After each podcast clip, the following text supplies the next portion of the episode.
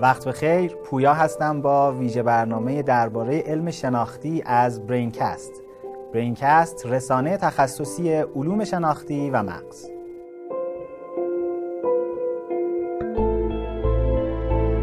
در ویژه برنامه درباره علم شناختی در خدمت جناب آقای دکتر جواد حاتمی هستیم که خب البته ایشون نیازی معرفی ندارن. همه مخاطب هایی که توی این حدود دو سال برینکست رو دنبال کردن هر وقت درباره رشته علوم شناختی یا خود این حوزه مطالعاتی از مسائل داشتن ما احتمالا یا یا کتاب درباره علم شناختی که تعلیف های دکتر هست رو خدمتشون معرفی کردیم یا دروسی که تدریس کردن لینکش رو در وبسایت مکتب خونه براشون ارسال کرده بودیم. ولی خب من به رسم همیشه آقای دکتر رو معرفی می‌کنم. آقای دکتر عضو هیئت علمی دانشگاه تهران هستن و مدیر گروه رشته روانشناسی شناختی که همه بچه‌هایی که تو این رشته تحصیل کردن یا دوست دارن تحصیل کنن قطعا با ایشون آشنا هستن. آقای دکتر خیلی خوش آمدید. خیلی ممنونم. منم تشکر می‌کنم از شما. اولا خسته نباشید میگم به خاطر برنامه موفقتون و خیلی خوشحالم که این فرصت رو در اختیار من قرار دادید که در خدمت دوستان باشم. بزرگوارید. باعث افتخاری که در خدمت شما هستیم. آیا که ما تا به امروز سوالهای خیلی متنوعی دریافت کردیم که به این نتیجه مثلا یک ویژه برنامه برای این موضوع بسازیم. فصل اول برنامه ما 50 اپیزود بود. تلاش کردیم بیشتر از اینکه تاکیدمون روی خود چرایی علوم شناختی و چیستیش باشه قصه افرادی رو بگیم که تو این حوزه یا پژوهش می‌کنن یا دارن حوزه های جدیدی رو سعی می‌کنن تو شیفای نقش کنن. اما این بار به نظر رسید این پرسش ها رو باید یه جایی جواب بدیم. برای همین تلاشمون که توی این ویژه برنامه توی سه بخش یکی درباره علوم شناختی یکی دیگه روانشناسی شناختی و درباره شناخت اجتماعی پرسش هایی که تا به امروز به دستمون رسیده رو با توجه به تخصص شما مطرح کنیم توی این گفتگو و احتمالاً این ویژه برنامه رو پرسش ها رو به صورت بخش بخش هم در شبکه های اجتماعی منتشر سوالای سختش به من رسید. شما بزرگوارید دیگه دکتر شما با توجه به نقش کلیدی که تو اکوسیستم علوم شناختی ایران دارید ما مجبور شدیم مزاحم شما باشیم. اگر موافق باشید برای شروع چون این اولین سوالیه که همه می‌پرسن و اتفاقا محل بحث هست. یعنی مثلا من یادم ما اپیزود neuroleadership که ما منتشر کردیم خیلی بچه هایی که دانشجو PhD علوم شناختی بودن به ما خرده گرفتن که اینایی که میگید اصلا علوم شناختی نیست. و ما گفتیم خب کاربرد بعضی از یافته هاش گفتن کاربرد یافته هاش هم نیست. که البته بعضی جاها واقعا نقد ها درسته. یعنی من خاطرم هست که یه جایی می‌گفتن یکی از کاربردهای علوم شناختی در مدیریت مثلا mind map ه بعد نقد درست بود. گفتن mind map اصلا به علوم شناختی ربطی نداره. فقط کلید واژه mind ش موضوع علوم شناختی هست. درسته. برای من اگر موافق باشید با این شروع کنیم که اصلا علوم شناختی چی هست. بله. والا نکته خوبی اشاره کردید. من قبل از اینکه اصلا توضیح بدم شاید یه چیز رو بگم که مرتبط میشه با این نکته که شما بهش اشاره کردید و اونم اینه که مد شده علوم شناختی الان. و مد هم در واقع فرهنگی با خودش داره که حالا خیلی جهاتش مثبته یه جهاتش هم ممکنه منفی باشه. جهت مثبتش اینه که خب به هر حال مورد توجه قرار می‌گیره و خب الان می‌بینید خیلی از جاها این آتش درشون ایجاد شده که تو دانشگاه ها توی مراکز تجاری نمی‌دونم اقتصادی حاکمیتی بالاخره می‌خوان یه گریزی به علوم شناختی بزنن و از این عنوان استفاده کنن. خب می‌تونه موجب رونق این حوزه بشه. ولی خب از یه بابتی هم باعث میشه که خیلی وقتا سوء استفاده صورت بگیره یا در واقع نسبت هایی که داده میشه خیلی حرفه‌ای نباشه و برای همین مشکلات هست. و شاید یکی از چیزهایی که من الان خودم نگرانم در مورد علوم شناختی اینه که خیلی سهلنگارانه داره از این واژه استفاده میشه توی جاهای مختلف و شاید اون دوستانی که دغدغه دارن یه خورده درسته. و شاید اصلا بد نباشه اگه شما هم صلاح بدونید. یه جایی راجع به اینم یکم صحبت بکنیم که الان در واقع چه اتفاقاتی داره تو این حوزه میفته و جنبه های یه خورده منفیش چه حالا مثبتاشو خیلی صحبت میشه ولی خورده جنبه های منفیش هم شاید جای کار داشته باشه. من حالا چیزی که شما بهش اشاره کردید اگه بخوام یه زاویه ورود پیدا بکنم که مقدار کار مشکل می‌کنه اینه که خب ماهیت این حوزه بین رشته بودنش. و بین رشته بودن گاهی وقتا کاری خورده سخت می‌کنه. چون کسانی که پیشگام بودن توی راه اندازی این حوزه خب یه تعدادشون از حوزه هوش مصنوعی علوم محاسباتی از این حوزه اومدن. خب طبیعتا نگاهشون گرایششون وزنش بیشتر به اون سمت. یه تعداد از حوزه نوروساینس اومدن یه تعداد از حوزه روانشناسی اومدن. طبیعتا منی که از حوزه روانشناسی اومدم. نوع نگاه هم نوع تصورم برداشتم از علوم شناختی ممکنه متفاوت باشه. منتها ما باید یه فصل مشترکی پیدا بکنیم که این فصل مشترک یه جوری قبول عام داشته باشه بین کسانی که تو این حوزه دارن کار می‌کنن.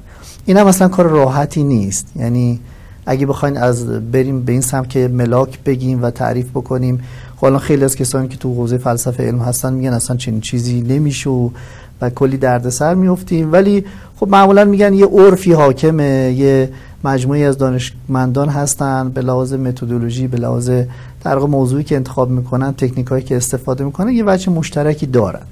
اگه اینجوری بخوام نگاه بکنیم من می‌تونم اینجوری بگم که چند تا کلید واژه هست که توی کسانی که این حوزه کار می‌کنن مشترکه. مثل مثلا شناخت مثل هوش و مثل ذهن.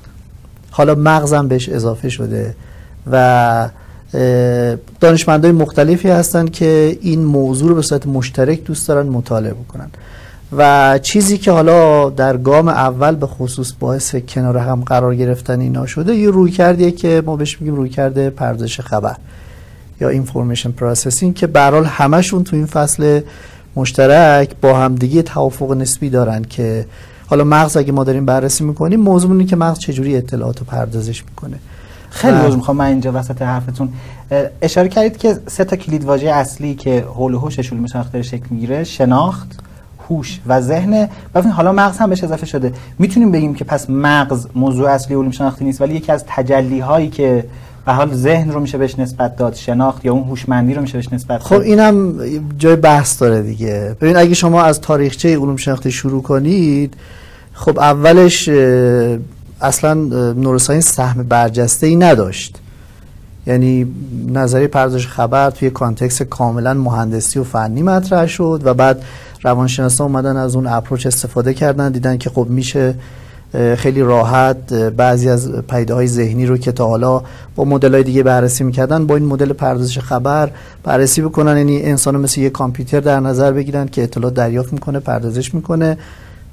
در واقع همشون آن داشتن که این سیستمی که ما داریم صحبت می‌کنیم متکی بر یک ساختار عصب شناختی هست ولی مطالعه اون رو در اولویت نمی‌دونستن. منتها خب ما توی چند دهه گذشته با پیشرفت عجیب غریب فناوری هایی که مغز رو به ما میشناسونه و می‌تونیم با کمک اونو مغز رو بخونیم یا در واقع حتی باش حرف بزنیم مجهز شدیم. خب وقتی اون مطرح میشه بالاخره مبدع همه اینا مغز دیگه. خب ممکنه یه گروهی هم مدعی باشن که موضوع اصلی مغزه. من خودم برای منی که حالا گرایشم روانشناسی شناختیه من می‌خوام ذهن رو بشناسم سیستم شناختی رو بشناسم و حالا مغز به عنوان میزبانی که داره این کار رو انجام میده برای من جذابه. این هم اشاره بکنم که خب مثلا خیلی هم که دارن تعریف می‌کنن از علوم شناختی میگن مطالعه ذهن و هوش و شناخت و هوشمندی اینا توی انسان و یا تو هر موجودی که می‌تونه هوشمند یا ذهنمند باشه. شما ممکنه سیستم خیلی پیشرفته ای داشته باشی مغز نداشته باشه ولی توانایی پردازش شناختی پیشرفته رو داشته باشه. برای همین بستگی به این داره که شما کجا ایستاده باشید. اگه از یه زاویه می‌تونید بگید که بله محور تمام اینا مغزه بنابراین مغز هم می‌تونه موضوع باشه. ولی از یه زاویه می‌تونید بگید که مغز میزبان این پردازش هاست و اگه من ملاکم خود هوشمندی خود شناخت معنای تخصصی باشه ما می‌تونیم اونو توی سیستم های غیر مغزی هم تحققش رو ببینیم و بنابراین اون موضوع اصلی ما می‌تونه نباشه. خیلی ممنونم. من می‌دونم که کلا تعریف کردن هم کار سختیه. خود بله. فلاسفه هم با هم سر این موضوع کمی دعوا دارن ولی خب اگر کمکمون کنید ذهنمون رو کمی دوباره به خود مفهوم شناخت هم نزدیک کنید. گرچه که من می‌دونم به همون میزان که مثلا توی علوم شناختی ما میگیم علوم شناختی کارش مطالعه شناخت هست اما نمی‌تونیم الان تعریف دقیق از شناخت رو بدیم. تو خیلی از علوم این اتفاق میفته توی زیست شناسی هم بله. می‌دونیم که داریم حیات رو مطالعه می‌کنیم ولی تعریف دقیقی از حیات نداریم. برای اینکه باز خود این مفهوم شناخت هم برامون یه کمی واز... شاید باز مثلا مفهوم هوش یا هوشمندی به واسطه حالا اینکه شاید چون بیشتر استفادهش می‌کنیم مثل مثلا دستگاه های هوشمند. البته ما یکی از مهمانامون گفت این دستگاه هوشمند با اون هوشمندی که شما طول شناخت میگین باز مفهومش متفاوته.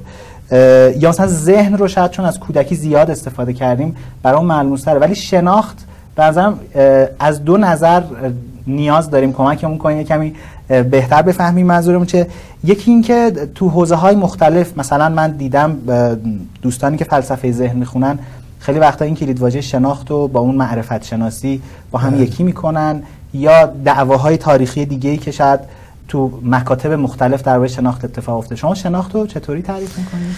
ببینید من بذارید که فرار بکنم یه شکل دیگه بگم چون واقعا تعریف ارائه دادن خیلی دردسره. بعد باید جواب پس بدید. و واقعا هم دشواره. من میام برمیگردم به همون مدل در واقع رایانشی یا محاسباتی که مدل رایجتری هم هست توی کسانی که توی این حوزه دارن کار می‌کنن. یعنی همونجور که گفتم شاید در واقع راحت این باشه که ما عرف اهالی این حوزه رو معرفی بکنیم تا اینکه واقعا یه تعریف خیلی خاص و مشخص و مبتنی بر ملاک ها بدیم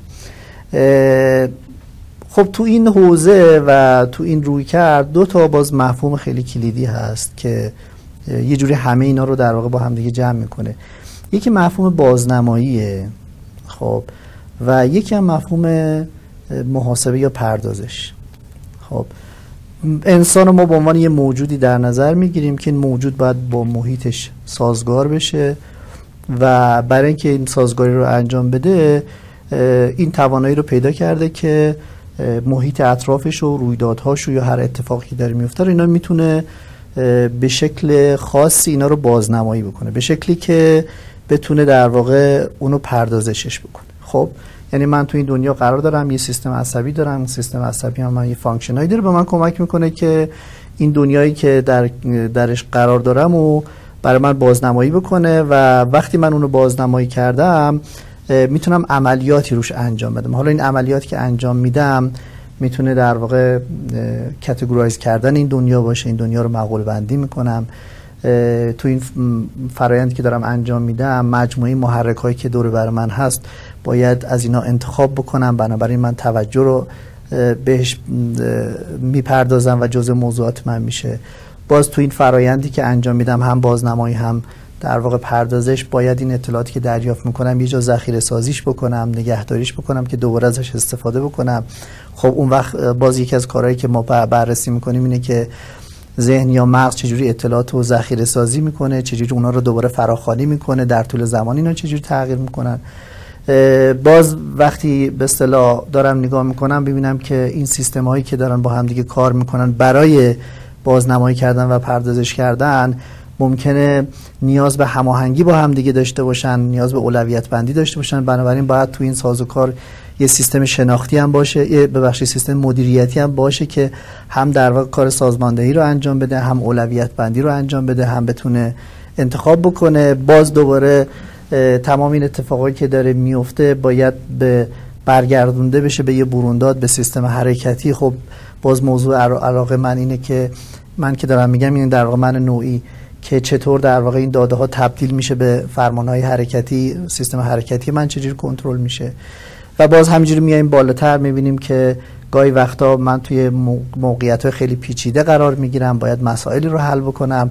بعد اون وقت سوال میشه که پرابلم سولوینگ یا حل مسئله چجوری اتفاق میفته تصمیم گیری چطور اتفاق میفته و نهایتا خیلی وقتا من وقتی دارم اطلاعات پردازش می‌کنم دنیای با دنیای خونسا مواجه نیستم. دنیایی هستم که مواجه هستم که داره بار عاطفی هیجانیه. بنابراین خود اونم باز یه نظام پردازشی متفاوتیه و نهایتا اینکه خب به هر حال من یه تجربه آگاهانه و تجربه درونی دارم. اونم برای من جالبه که این سیستم داره چجوری اینا رو بررسی می‌کنه. مجموع اینا رو بذارید کنار همدیگه خب اینا موضوعاتیه که تو علوم شناختی داره بررسی میشه. حالا من اینا رو ممکنه اگه از منظر روانشناسی بخوام وارد بشم من دلم می‌خواد اینا رو در واقع فلوچارتشون رو در بیارم مراحل پردازششون رو در بیارم فراینداشون رو شناسایی بکنم یه مپش رو در بیارم ساختارش رو ارائه بکنم. اگه علاقه neuroscience داشته باشم خب دلم می‌خواد فرضا وقتی میگم که داره یادگیری اتفاق میفته یا رمزگردانی صورت می‌گیره یا حافظه شکل می‌گیره خب دلم می‌خواد ببینم که این تثبیت این consolidation یا در واقع فرایندی که اتفاق میفته زیرساخت عصبیش چیه؟ حالا در سطح ساختار مغز یا در سطح molecular یا در سطوح مختلف. ممکنه باز همین کاری که دارم بررسی می‌کنم.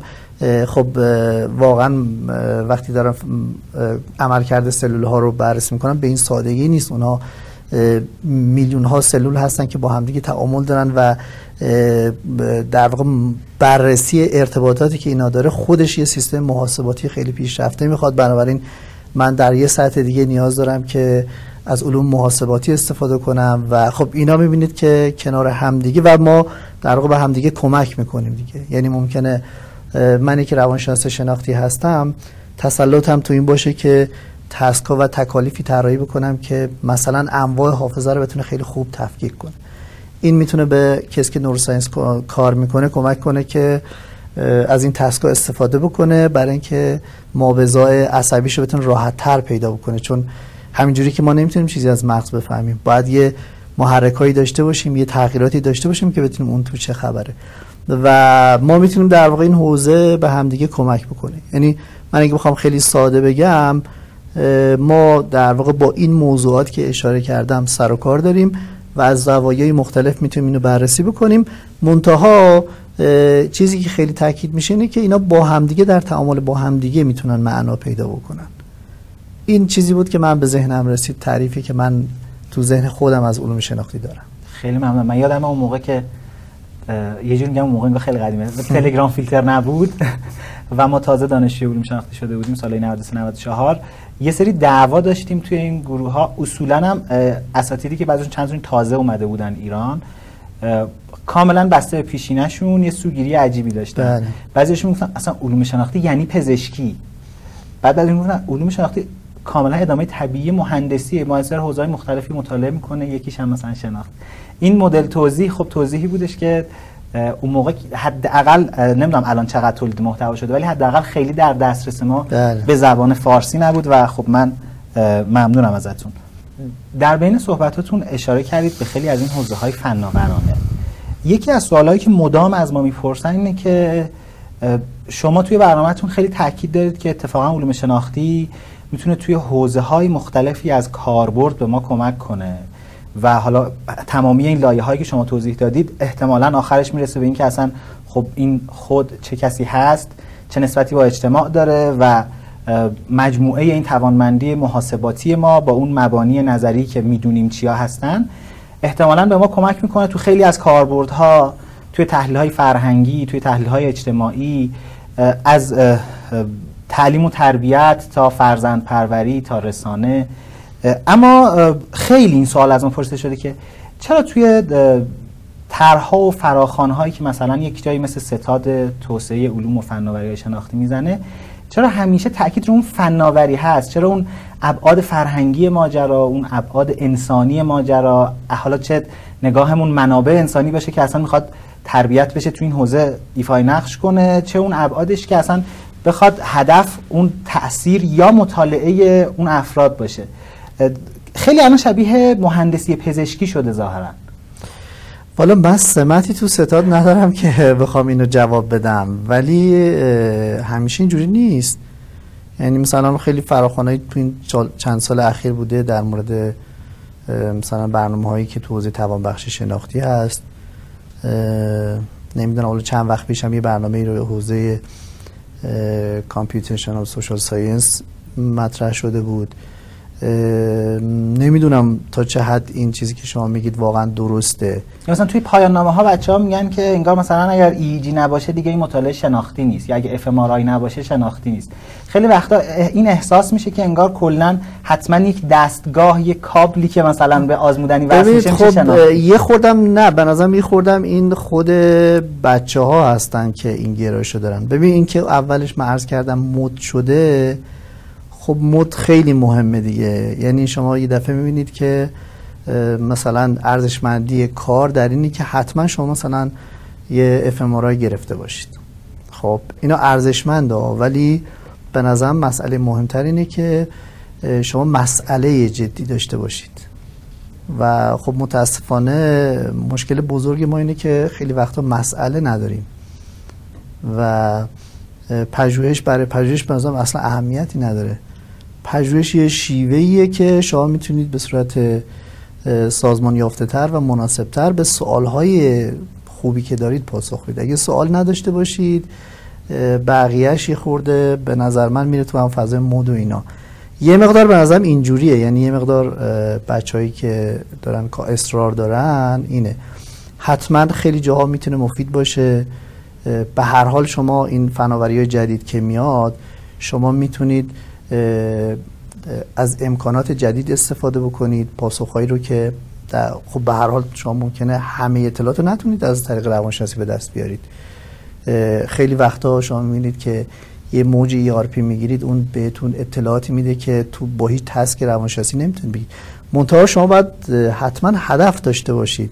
با یه هدفی بخواد اونو پیدا بکنید. وگرنه اینکه بگیم که حالا اینو ما مشاهده کردیم فایده نداره. من اینو مشاهده می‌کنم برای اینکه بتونم در ادامه کمک بکنم مدلی که از انسان دارم مدلی که از ذهن دارم بتونه تکمیل بشه. یا اگه من مثلا از تکنیک های neuroimaging استفاده می‌کنم باید مسئله ای داشته باشم. من فکر نمی کنم اینجوری باشه که اصراری باشه از یه جایی که حتما باید شما از برای اینکه کارتون شناختی باشه از neuroimaging استفاده بکنید. ولی به هر حال باز یکی از چیزهایی که عرف توی علوم شناختی اینه که شما خیلی گرایش بیشتر به این هست که از ابزار و فناوری دقیق تر استفاده بکنید شما یعنی اینجوری بگم که فرقی که مثلا یک کسی که تو حوزه شناختی کار می‌کنه با یک کسی که تو حوزه روانشناسی کار می‌کنه اینه که وقتی داره بررسی می‌کنه فرآیند داره می‌خواد بررسی بکنه معمولا رزولوشنی که تو حوزه علوم شناختی مد نظر هست خیلی دقیق تر از اونی که تو روانشناسی شناختی. تو روانشناسی ببخشید کلاسیکه. اونجا ما بسنده می‌کنیم به فرنده کلی تر ولی وقتی تو این حوزه هست من میگم خب مموری کدوم مموری ورکینگ مموری کدوم مؤلفش و اون مؤلفه رو که بخوام بررسی بکنم ببینم می‌خوام ببینم که جدا از شاخص های مثلا رفتاری و شناختیش تو مثلا ایجی چی می‌تونم پیدا بکنم تو اف چی می‌تونم پیدا بکنم. برای همین این در واقع فرهنگی هست. به عنوان قاعده به نظر من نیست ولی به عنوان ترجیح می‌تونیم بگیم که خب می‌تونه اطلاعات و جزئیاتی بیشتری به ما بده. یه بخش قابل توجه از پرسش ها درباره رشته های تحصیل تکمیلی علوم شناختیه. من برای اینکه ادامه این گفتگو هم باشه از اینجا می‌خوام شروع کنم که فرمودید باید مسئله وجود داشته باشه و خب به حال مسئله توی بستر شکل می‌گیره بله. مستقل که نیست. ما می‌دونیم مثلا بین همه حوزه های مختلف علوم شناختی تقریبا کمترین توجه به حوزه انسان شناسی شده چه به عنوان یک درس دو واحدی برای بچه هایی که چه در ارشد چه در دکتری این رشته رو می‌خونن و چه به عنوان یک رشته مستقل علا رقم این که شاید به نسبت بقیه رشته هایی که تو این سالها تأسیس شده منابع اونقدر محدودی هم بله. حداقل در کشور خودمون نداره اینکه این سوال از جنس این که به فرهنگ به نظر می‌رسه داره کمتر توجه میشه من فکر می‌کنم که شروعش با اینجا می‌تونه شروع بشه که چی شد که مثلا انسان شناسی رشته نشد یا اون جاهایی که مثلا میریم حتی تو حوزه هایی که مبانی نظری اینقدر توش مهمن مثل فلسفه ذهن بچه هایی که مثلا توان بخشی شناخت می‌کنن اصلا این درس رو ندارن یعنی به نظر می‌رسه که مثلا اگر از اون پازل علوم شناختی اگر استعاره بله. پازل رو بپذیریم البته قطعه فلسفه ذهن رو بذاریم کنار. یه بخش قابل توجهی دیگه تو اون صورتبندی ها خالی میمونه. حتی اگه من می‌خوام درمانگر باشم به نظر می‌رسه که اطلاعات من درباره اینکه نسبت ذهن و مغز چطوریه می‌تونه توی کنش من موثر باشه ولی اصلا اینو نمیخوننش. درسته. اینجاها اونجایی که به نظر می‌رسه اون نگرانی ها اون سوالایی که میاد میگن از جنس فناوری انگار ماجرا بیشتر. تا از جنس علوم انسانی یا فرهنگ بله. یا علوم اجتماعی؟ ببینید این فقط تو ایران نیست یعنی به هر حال خواستگاهش فناوری بوده. یعنی شما نگاه می‌کنید تاریخ چرم که نگاه می‌کنید همین نظریه پرداش خبر نظریه چیه؟ یه نظر ریاضیاتی کاملا. از فضای مهندسی اومده. و بعد مثلا ما روانشناسا اومدیم یه مقدار اون جزئیات محاسباتیشو کمتر کردیم ولی دیدیم که این زبان دقیق و الگوریتمی خیلی خوبه برای توصیف فرنده شناختی. خب یه مقدارش به این خاطره که بالاخره خواستگاهش اونجا بوده ولی این دغدغه دغدغه مهمیه که خب خیلی وقتی ما جذب فناوری میشیم فناوری حالا یه ویژگی هم داره اینه که خیلی نتایج ملموس داره عینی داره. و شما وقتی از یه جایی می‌خواید سرمایه گذاری بکنی برای شما خب میگی خب آره من این اپلیکیشن طراحی میشه بعد چه با مزه این اتفاق میفته این اتفاق میفته خب سرمایه‌گذاری هم روش راحت‌تر صورت می‌گیره. بعد شما می‌تونید مثلا تو حوزه نظامی اقتصادی تجاری ازش استفاده بکنید. طبیعتا خودش منجر به رونقش میشه. ولی وقتی میاد به جنبه های فلسفی و فرهنگی و اینا خب طبیعتا نتایج ملموسش کمتر میشه دیگه. و برای همین باید یه نیرو از یه جای دیگه بتونه اینو ساپورت بکنه و حمایتش بکنه تا قوت بگیره. یکیش به هر حال اینه. یعنی داشتم اینو گفتم که بالاخره توی کشورهای دیگه هم باز شما نگاه می‌کنید بالاخره این وزنه برجسته تره. یعنی شما حتی الان خیلی از دانشکدهای روانشناسی هم که میرید نگاه می‌کنید ببینید که روی کردشون محاسباتی دارن کار محاسباتی برای الان عصر عصر دوره محاسباتی به هر حال. این فرهنگ داره میشه تو تمام دنیا. یکیش اینه یکیش همینی که حالا تو کشور خودمون برگردیم. به هر حال برای که ایده گسترش پیدا بکنه باید نیرو انسانیش هم باشه. خب و حالا اون چیزی هم که شما یه مقدار اولش گله کردید یه خوردش به این خاطره که نیروی انسانی فعال تو هر کدوم از این حوزه ها نسبتاشون متفاوته. و به خاطر نقش آفرینی کسانی که در واقع حضور دارن این باعث میشه که اون حوزه پررنگتر بشه حوزه در واقع بیشتر مورد توجه قرار بگیره. ولی من خودم موضوع فرهنگ برام دغدغه است و اینکه برای چون خودم هم خواستگام روانشناسیه خیلی وقتا دغدغه خودم چیزی که دوست دارم واقعا مطالعه انسان در کلیتشه. یعنی نهایتا اینا رو بررسی می‌کنیم که بفهمیم که انسان چیه. و گاهی وقتا این جزئیات فناوری انقدر آدم رو درگیر می‌کنه که اون سال اصلیه فراموش میشه و این هم می‌تونه بی تاثیر نباشه. من بین توضیحاتون یه سوالی برام پیش اومد. می‌تونیم بگیم که اینکه نگاه محاسباتی و رایانشی سهم اصلی رو الان تونسته بین رویکردهای مختلف و حتی رویکردهای انتقادی خودش داشته باشه؟ اینه که به نسبت بقیه رویکردها می‌تونه راحتتر کاربردی بشه؟ ببینید فقط کاربرد عملی نیست. شما خیلی وقتا می‌بینید که مثلا پیشرفت علم شما مثلا فیزیک رو داری نگاه می‌کنید تا یه مقطعی یه رشدی می‌کنه بعد از یه مقطعی مثلا یه نوع ریاضیات جدیدی میاد و انگار به یه زبانی مجهز میشن که می‌تونن خیلی حرفا رو بهتر بزنن. و یه دفعه می‌بینید گشایش اتفاق میفته و انگار در واقع ما به یه زبانی دست پیدا کردیم که این زبان حداقل الان داره به ما میگه که خیلی از چیزها رو می‌تونه توضیح بده. خب ممکنه صد سال بعد اینجوری نباشه. ممکنه هم اصلا فکر کنم این تعبیری مال جان سرله.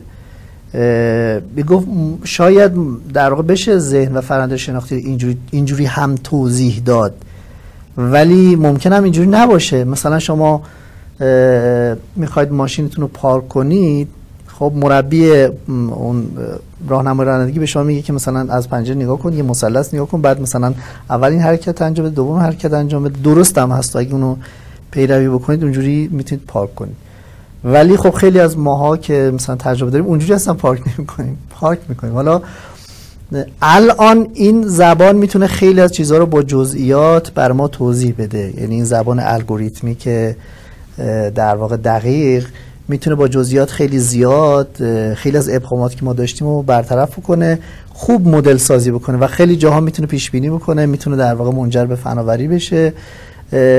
اما اینکه این آیا واقعا شیوه درست توصیف آن چیزی که در ذهن ما اتفاق میفته یا در مغز ما اتفاق میفته هست یا نه باید آینده در موردش قضاوت بشه.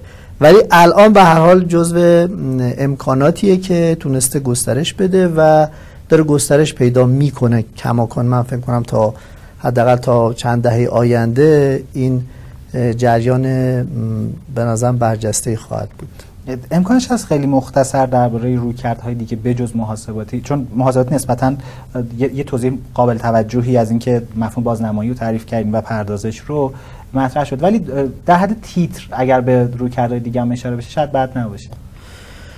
فول رویکردهایی که روی تجربه subjective تمرکز می‌کنن و اینکه به اصطلاح ماهیت شناخت تو حوزه انسانی ممکنه متفاوت باشه یا روی کردهایی که وزن بیشتری به مثلا فرهنگ میدن وزن بیشتری به به اصطلاح مبانی فلسفی میدن. اینا همه مواردی که البته باز اون حوزه محاسباتی هم مبنا فلسفی داره. اینجور نیست که به اصطلاح مبنا فلسفی نداشته باشه.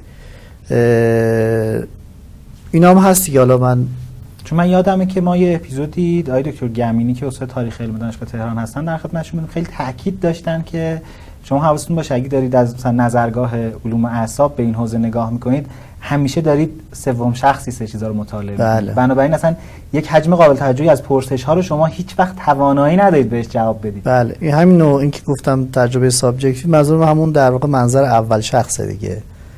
یعنی خیلی معتقدن که این تجربه هایی که ما داریم بررسی می‌کنیم جنسش اول شخصه و متفاوته. منتها واقعیتش اینه که در حوزه عمل باید بتونه در واقع این روی کرده دوم بتونه به اصطلاح پیشنهادایی داشته باشه که جذاب باشه پیشنهادایی داشته باشه که بتونه مفید باشه. به هر حال الان نیست. الان نمی‌تونه در واقع این کار بکنه. یا باز اشاره کردید روی کرده دیگه که الان به ذهن اومد بهش اشاره بکنم.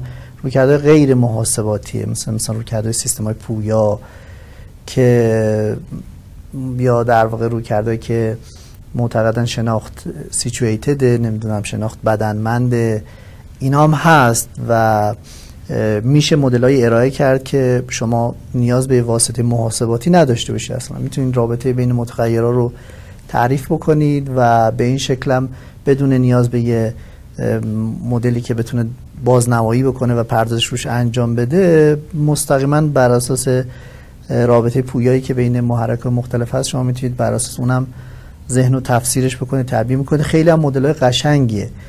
ولی برای اینکه اون پا بگیره باید پیشنهادایی هم داشته باشه که بشه در عرصه عمل حالا هم مثلا بشه کار پژوهشی انجام داد هم بشه کار کاربردی انجام داد. ولی من نمی‌خوام بگم درست یا غلط ها. فقط دارم در واقع از یکی که تو این حوزه داره کار می‌کنه دارم میگم هنوز این روی کرده حالا روی کرده اول شخصه یا روی کرده غیر محاسبات اینا به هر حال اونقدی دستشون پر نیست که بتونن بیان. می‌تونن به عنوان منتقد در واقع هستن. الان توی خیلی از کتابام مثلا چپترهای بهش اختصاص داده شده. خیلی جام داره واقعا کار میشه. مثلا ممکنه یه مدل رباتیکی باشه که مبتنی بر روی کرده باشه. ولی به لحاظ کمی و به لحاظ گستردگی هنوز اونقدری نشده که بتونه پارادایم رایانشی محاسباتی رو بذاره کنار. و بنابراین به نظر من همچنان جریان قدرتمند اینه. حالا میگم شرایط کنونی ممکنه مثلا 10 سال آینده 20 سال آینده اینا تغییر بکنه. ما تجربه داشتیم. اخیرا یک live ی البته اخیرا برای افرادی که دارن الان اپیزودو می‌بینن میشه احتمال سه ماه پیش چون تقریبا ما با یه اختلاف دو سه ماهه هر گفتگو رو منتشر می‌کنیم. ولی یک live ی برگزار کردیم با دکتر اورازانی با موضوع روانشناسی اجتماعی انتقادی. خب بحثای خیلی جالبی مطرح شد. ولی بعدش مدام این بازخورد رو می‌گرفتیم که خب این خیلی جالبن. ولی چطوری می‌تونن به کاربرد برسن؟ یعنی یه دغدغه‌ای به نظر میاد وجود داره بله. که حالا اینکه من میگم فقط کاربرد نیست اینکه بتونه مثلا منجر به یه پروژه پژوهشی بشه حتی. اینکه میگم این روی کرد که الان رایجه خب همه چیش آماده است. انگار یه بسته کاملیه که شما می‌تونید مثلا توی آزمایشگاه دانشکده روانشناسی کار کنید تو آزمایشگاه مثلا دانشکده فنی کار کنید تو نوروساینس می‌تونید کار بکنید. انگار مثلا زبانیه که همه جا قابل فهم میشه ازش استفاده کرد برای ارتباط برقرار کردن و خیلی وقتا می‌تونه خیلی از گره ها رو حل بکنه. اما من ادعا نمی کنم که این درسته و بهترین روشه. بگم فعلا در عرصه عمل بیشتر از بقیه جواب داده. حالا این روی کرده انتقادی هم هست و جذابه بر خود من هم جذابه. ولی میگم وقتی مثلا میریم به هر حال در وارد میدون که میشیم اونجا یه خورده خالی. شاید زمان بگذره و مثلا سالهای آینده امکاناتی فراهم بشه یه شیفتی اتفاق بیفته. ولی فعلا اینه. همین که ممنونم. اگر موافق باشیم بریم سراغ این که اصلا این رشته در ایران چطوری شروع شد؟ چرا فعلا در حال حاضر در دفترچه کنکور زیر مجموع بخش علوم پایه است؟ دوستانی که احتمالا از قبل کمی در جریانان می‌دونن بله. که اوایلشون به عنوان تنها گرایش علوم شناختی در ایران در مقطع کارشناسی ارشد روانشناسی شناختی گرایشی از رشته روانشناسی بود تو بخش علوم انسانی. چی شد که اصلا این اتفاقا افتاد و این شکلی ماجرا پیش رفت و ضمن اینکه حالا میدیم توی خیلی از کشورهای دیگه اصلا به این معنا مثلا رشته علوم شناختی با گرایش های دیگه به این معنا وجود نداره. این قصه این که این مدلی روانشناسی شناختی شکل گرفت و اصلا گرایش های دیگه علوم شناختی هم فکر کنم خیلی از ما پرسید. بله. ببینید خب به شکل مختلفی میشه اینو تعریف کرد. یعنی توی جاهای مختلف دنیا واقعا مدل های مختلفی هست. شما خیلی جا می‌بینید که تو دانشکده روانشناسی اصلا این کاری که شناختی مثلا می‌بینید که دانشکده دانشکده روانشناسی. یه جای دیگه می‌بینید دانشکده علومه. یه جایی می‌بینید دانشکده مهندسیه منتها توی ایران سیاستی که مبنای این تصمیم بوده این بوده که این ماهیت بین رشتهش حفظ بشه. برای همین در واقع محدودش نکردن به یه رشته یا دو تا رشته. مثلا اگه می‌رفت تو زیر مجموعه روانشناسی قرار می‌گرفت یه جوری می‌شد ادامه روانشناسی. خب فلسفه این بوده که این بیاد زیر مجموعه زیر مجموعه مستقلی باشه که حالا این که حالا رفته زیر مجموعه علوم پایه خیلی اصراری روش نبوده که تو علوم. این به نظرم حالا مثلا یه جا براش پیدا شده. فلسفهش این بوده که یه حوزه مستقل باشه حوزه بین رشته مستقل باشه که از رشته های مختلف این امکان رو داشته باشن که بیان شرکت بکنن و حالا اون برس اون آزمونایی که هست بتونه حالا از روانشناسی می‌خواد بیاد از مهندسی می‌خواد بیاد. و تا یه حدودی هم به نظرم خوب بود یعنی بچههایی که میان خب بچه ها از حوزه مختلفی هستن و خیلی وقتا توی کلاس ها به نظرم خود همین یه مزیت خیلی خوبه. یعنی یکی از حوزه ریاضی میاد یکی مثلا شیمی میاد یکی روانشناسی میاد و تعامل اینا با هم دیگه خودش گاهی وقتا اتفاقات جالبی رو رقم می‌زنه که ممکنه تو همین کلاس این اتفاق نیفته. فلسفهش این بوده. یعنی تسهیل این که بچه ها برس پیشینه تحصیلیشون محدودیت برای ادامه بله. نداشته باشن و دومی که رو این در واقع ماهیت بین رشته ایش میان رشته ایش تاکید بشه. و بعد حالا توی یک دو سال گذشته دوستان توی ستاد حالا با مشورت مدیران گروه های رشته های روانشناسی و علوم شناختی و حوزه دیگه تصمیم گرفتن که خب ممکنه مثلا فرزن یه کسی رشتهش روانشناسی باشه. دانشجو خوبی هم باشه. بعد این بخواد شرکت کنه ولی ریسک نمی‌کنه. چون میگه من بخوام برم علوم شناختی مثلا چند تا گزینه دارم ولی روانشناسی تعداد گزینه‌ام خیلی زیاده. یا مثلا نمی‌دونم یه کسی که مهندس پزشکیه بخواد بیاد تو کنکور علوم شناختی شرکت کنه ممکنه ریسک براش داشته باشه و ممکنه این باعث بشه که یه تعداد از مثلا دانشجوی خوب علاقمند این امکان از دست بدن. پیشنهاد شد که یه درصدی از سهمیه اختصاص داده بشه به رشته های دیگه که در واقع مثلا فلسفهش این بود که بیشتر ورودی از کنکور شناختی باشن مثلا یه 20 درصدی 30 درصدی نهایتا به رشته دیگه اختصاص داده بشه. منتها امسال من نمی‌دونم ولی خودم احساس می‌کنم که اشتباه صورت گرفته. چون من با بعضی از مسئولین آموزش ها صحبت کردم چون خیلی از این تصمیم رو مسئولین آموزش می‌گیرن و خب مثلا فرزن شما می‌بینید که نوشته برای روانشناسی مثلا نوشته که کنکور علوم پایه یا روانشناسی. خب مسئول آموزش اگه بخواد روانشناسی رو شناختی رو انتخاب کنه میگه خب این که روانشناسی علوم پایه که به ربط علوم پایه نداره که مثلا میگه که اینجوری باشه اونجوری باشه. دوستانی که مطلع بودن خب مشخص کردن که این مثلا انقدر سهمیه از اینجا انقدر سهمیه از اونجا. ولی امسال بعضی از دانشگاه ها این رو رعایت نکردن و خب یه خورده منجر به بی‌نظمی شد فکر این رویه ادامه پیدا می‌کنه؟ یعنی اینکه بتونیم از هر نه. ما در واقع حالا قرار شده به اصطلاح یه میزی تشکیل شده خوشبختانه توی وزارت علوم میز شناختی که اونجا این تصمیمات کلان اتخاذ بشه تصمیم گیری بشه که این سوء تفاهم ها برای بسیار دانشگاه مختلف پیش نرد مثلا یکی از چیزهایی که احتمالا بررسی بشه اینه که این ظرفیت دوم یه حدی داشته باشه. یعنی مثلا دیگه بیشتر از سی درصد نشه که بچه ها مثلا یک سال برنامه‌ریزی می‌کنن بعد یه دفعه می‌بینن که 80 درصد سهمیه رفته فقط 20 درصد سهمیه‌شونه شاید مثلا این روال بریم که بگیم مثلا تا 30 درصد از سهمیتشون رو مثلا هر دانشگاهی می‌تونه اختصاص بده به رشته های دیگه. حالا مثلا فرزن ما می‌خوایم رشته علوم اعصاب با گرایش مثلا رایانش و هوش مصنوعی بگیریم بگیم که مثلا 70 درصد از کنکور علوم شناختی بیان 30 درصد هم مثلا از مهندس پزشکی نمی‌دونم حوزه مرتبط بیاد شاید این تصمیم بتونه کمک بکنه که یه ثباتی پیدا بکنه. البته میگم این بعد اون شورا تصمیم بگیره. من فقط دارم حدسشو می‌زنم. خیلی ممنونم. قبل من یه حجم قابل تجربه سوال تو حوزه روانشناسی شناختی برام اومده ولی اگر موافق باشید قبلش الان که فضای کنکور و رشته ها و ایناست درباره چند تا این گرایش های جدیدی هم که شکل گرفت از من یادمه مثلا اون موقعی که 95 اگر اشتباه نکنم اولین ورودی های توانبخشی شناختی بودن این سوال شکل می‌گرفت که توانبخشی شناختی اولا که مگه یه رشته است؟ اصولا بچه ها حالا فیدبک هایی بوده که ما گرفتیم. توی کشورهای دیگه کسایی که مثلا ادامه تحصیلشون رو از حوزه های مرتبط به علوم پزشکی می‌خوان ممکنه بیارن به سمت توانبخشی شناختی. به عنوان یک رشته مستقل کارشناسی ارشد به چه معناست؟ اون هم گرایشی از علوم شناختی. و سوال دیگه این بود که چرا این رشته توسط وزارت بهداشت ارائه نمیشه؟ چون به هر حال نگه بخوان واقعا در عرصه درمان ایفای نقش کنن اینکه زیر مجموعه وزارت بهداشت باشن خب براشون خیلی موثرتره بله. والا اینکه چرا یه رشته است باز اینم واقعا قراردادیه. یعنی اینکه چه چیزی چه رشته است و اینا. مثلا شما یه موضوع احساس می‌کنید که انقدر حجم داده های شما برنامه های شما به اندازی هست که می‌تونید در واقع دوره آموزشی طراحی بکنید. و حالا اینکه درسته یا نه من نمی‌دونم اینکه آیا واقعا در مورد توان بخشی این اتفاق افتاده یا نه.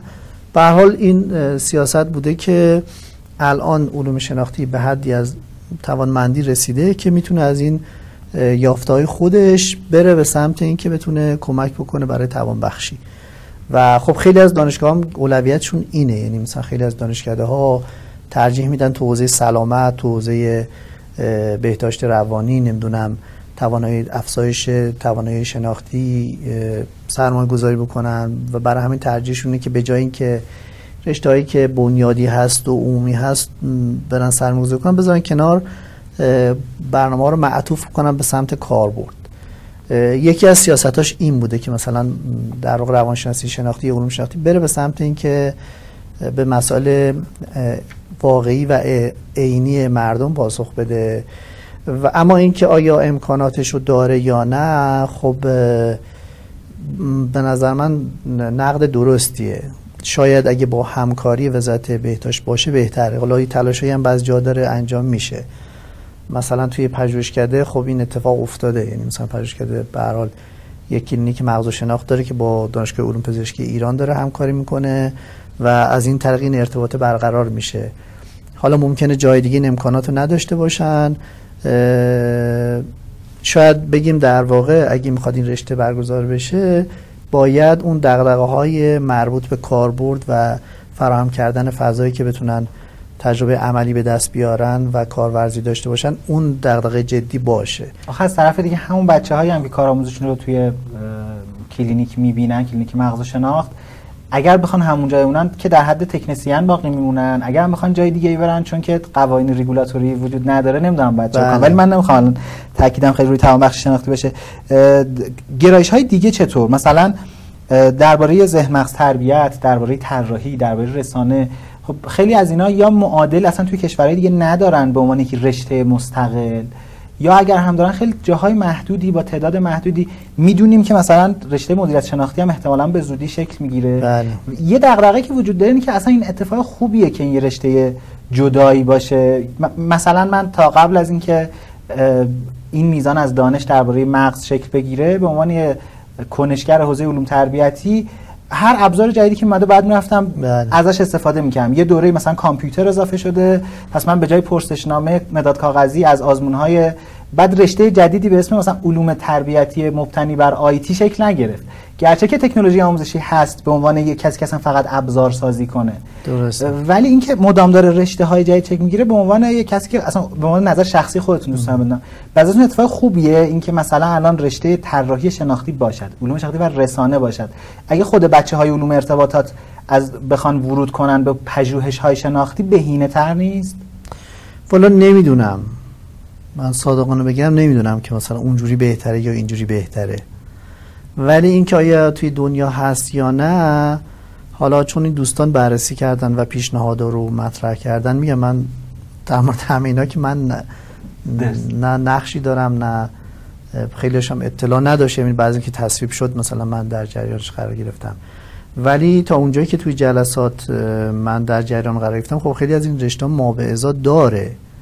مثلا همین ذهن مغز تربیت خب من می‌دونم که آقای دکتر تلخابی دوستان اطلاعات گرفتن از جاهای دیگه و مثلا یادمه که از دانشگاه خیلی معتبر این رشته رو دارن ولی خیلی تعدادشون کمه. خب از این جهت که شما می‌تونید برجسته بکنید یه حوزه رو توجه رو معطوف کنید خوبه. ولی از این جهت که آیا واقعا مثلا آمادگیش وجود داره؟ الان یه مشکل خیلی جدی که حالا گفتید نظر شخصی من من نگرانیم. نیروی انسانی مناسبه که واقعا خیلی ممکنه درد سرساز باشه.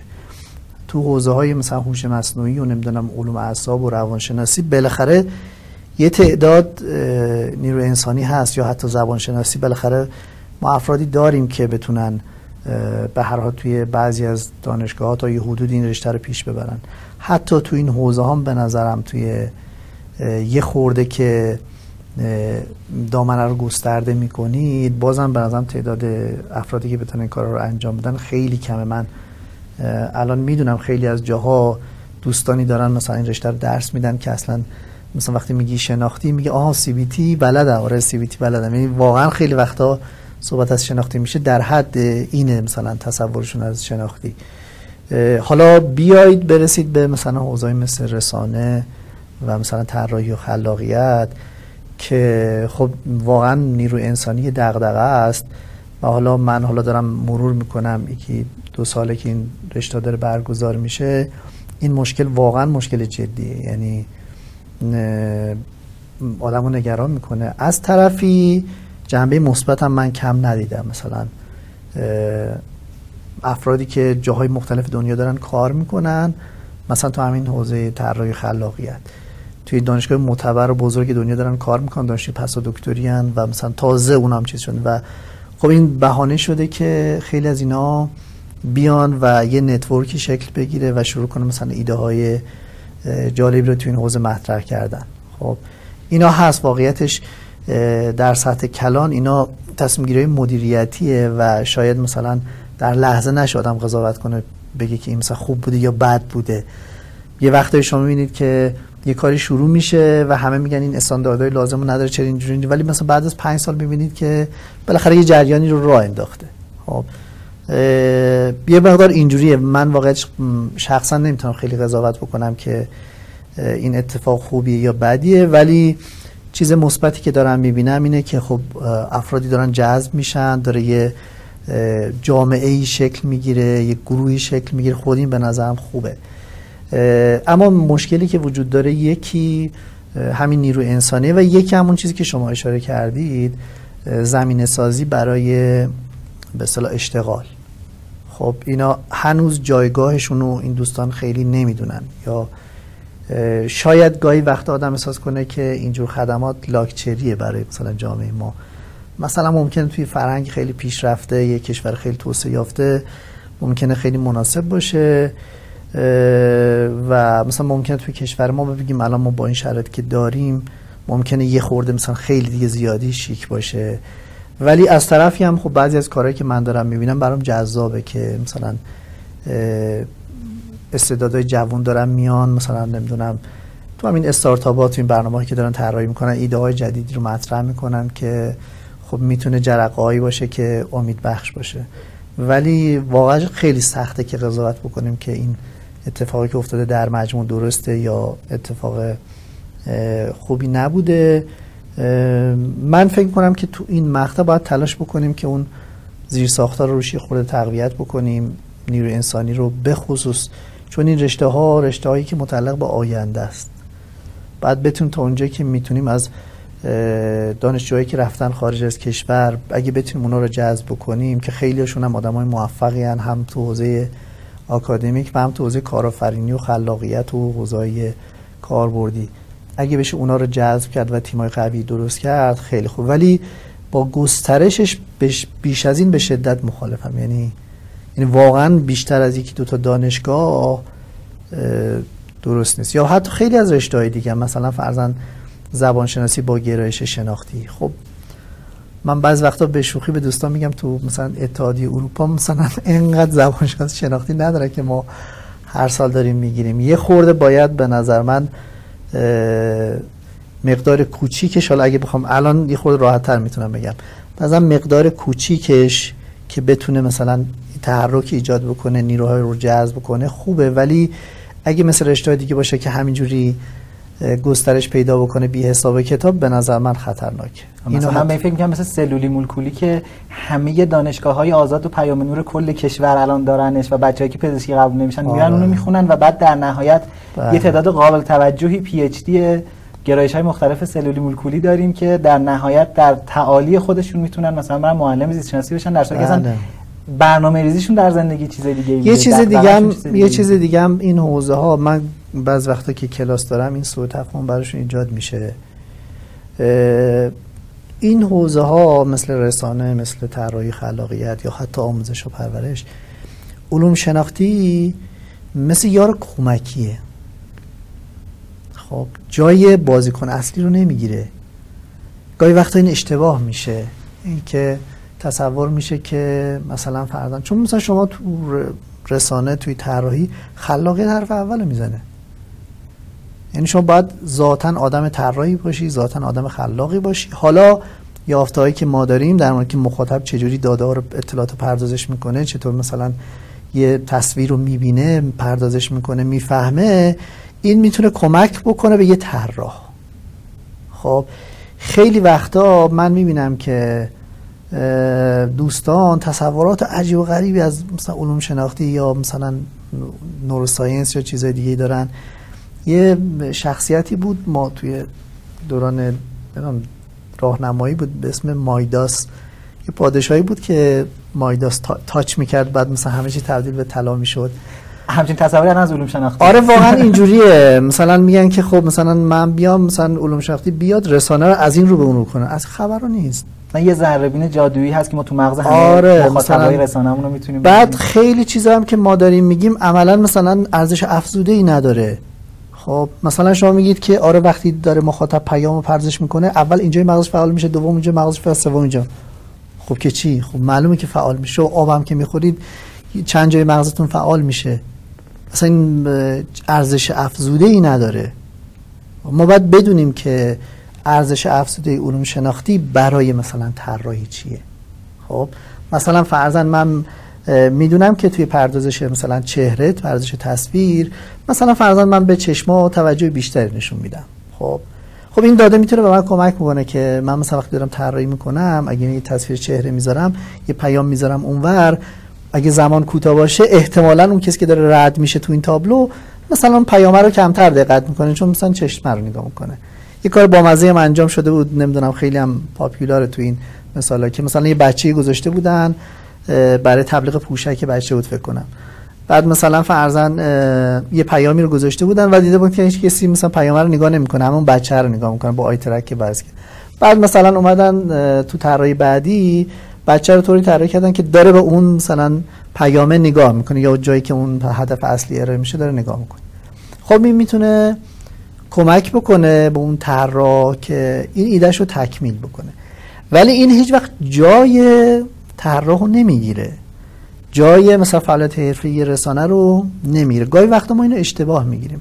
و دوم هم این که هر چیزی که شما مثلا شواهد عصب شناختیشو بگی به منزله مثلا عجیب غریب بودن یا مثلا متفاوت بودن یا مثلا ارزش افزوده بر اون داشتن نیست. چیزی که شما اول راجع به نورو لیدرشپ و اینا مثلا اشاره کردید و متاسفانه خیلی جاهام داره باب میشه و برای مخاطبم جذابه دیگه. شما مثلا راجع به یه موضوعی دارید صحبت می‌کنید و خب مثلا معلومه که مثلا این کارو بکنید اثر می‌ذاره. بعد مثلا میگه که آره توی مغز این اتفاق میفته بعد اینجوری میشه دوپامین اینجوری میشه اون اینجوری میشه. بعد هم که وای وای مثلا خب شما حرف اضافه ای نزدید که چیز مثلا عجیب غریبی نیست.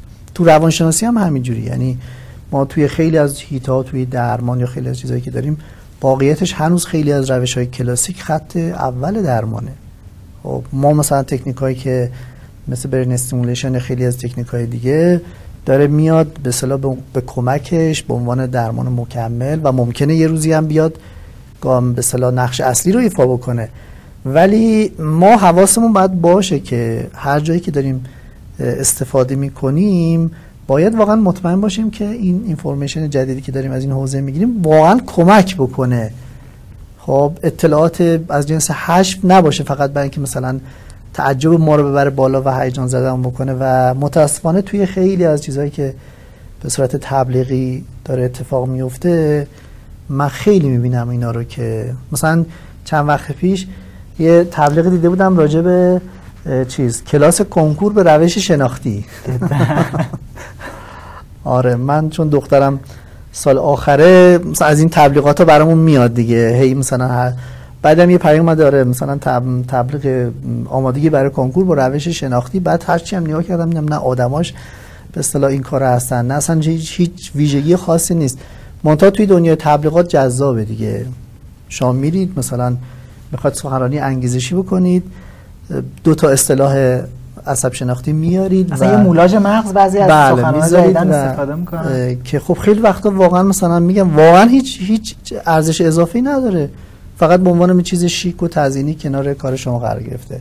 در حالی که خیلی وقتا مثل مثالی که زدم ممکنه یه جاهایی من اگه بدونم که مثلا مغز چجوری کار می‌کنه پردازش اطلاعات چجوری انجام میده تصویر چجوری پردازش می‌کنه نمی‌دونم حافظه چه عمل کردی داره. خب اینا رو من می‌تونم ازش استفاده بکنم. می‌تونم توی درمان استفاده کنم توی تبلیغات استفاده کنم توی آموزش پرورش استفاده کنم. ولی واقعیتش اینه که باید این دقد مسئله درستی داشته باشم و حتما این اپروچ رو داشته باشم که استفاده درست از این اطلاعات مفید نه اینکه فقط به شکل تزئینی و تبلیغی ازشون استفاده بکنم. خیلی عالی بود که ممنونم. من چند تا از پرسش های خودم رو اینجا پاسخ گرفتم. یکی این که یه سوالی که مدام از ما می‌پرسن اینه که فکر می‌کنید چه افرادی با چه پیشینه هایی وارد چه گرایش هایی بشن براشون بهتره؟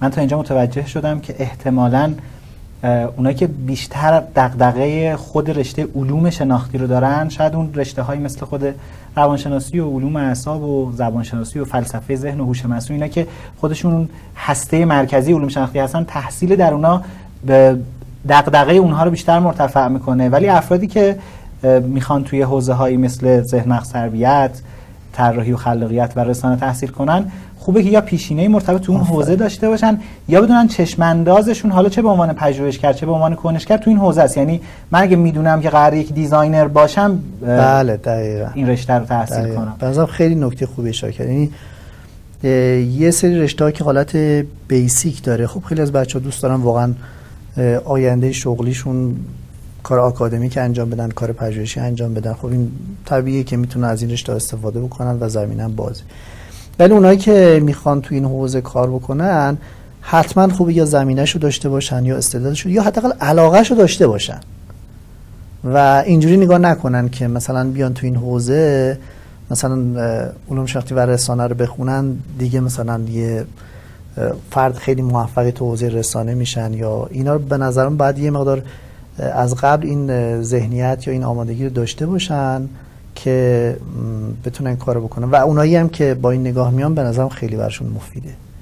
یه سال حاشیه‌ای بپرسم. یافته های خود علوم شناختی در فرایند آموزش خود علوم شناختی چقدر استفاده میشه؟ یعنی مثلا اینکه ما می‌دونیم توی مثلا مبانی نظری که تو ذهن تربیت زیاد در صحبت میشه مثلا یادگیری مشارکتی خیلی ترجیح داره درست. نسبت به سخنرانی. ولی کلاس ها داره به صورت سخنرانی برگزار میشه. مثلا مدل های ارزیابی و ارزشیابی آموزشی خود مجموعه که علوم شناختی رو برگزار می‌کنن. یا حتی من به موضوع طراحی وبسایت های مراکز علوم شناختی داشتم فکر می‌کردم. چرا از خود همون حداقل هایی که وجود داره در نمیگم مثلا یه پژوهش انجام بشه ولی خب به یه سری قواعدی الان توی طراحی هست. یا حتی توی مدیریت من یادمه که با دکتر دانیال سمی که تو حوزه مدیریت شناختی زیاد فعالیت ما یه live داشتیم. گفتش که اگه بخوام دو سه تا مستاق بگم از یه مجموعه که احتمالاً داره مبتنی بر مدیریت شناختی مدیریت, مدیریت میشه و همدلی توش خیلی جدیه احتمالاً با یه سری سازمانی تفاوتایی در ظاهر داره. مثلا دستگاه انگشتری نداره. بعد من گفتم خب الان همه این مراکزی علوم شناختی ببین یه چیز هست میگن که ما برای مردم حرف می‌زنیم برای خودمون حرف بله بله من کاملا جوابی نه حالا یه خورده چیز دیگه یه خورده بعضی جاها واقعا تلاش میشه که این اتفاق بیفته.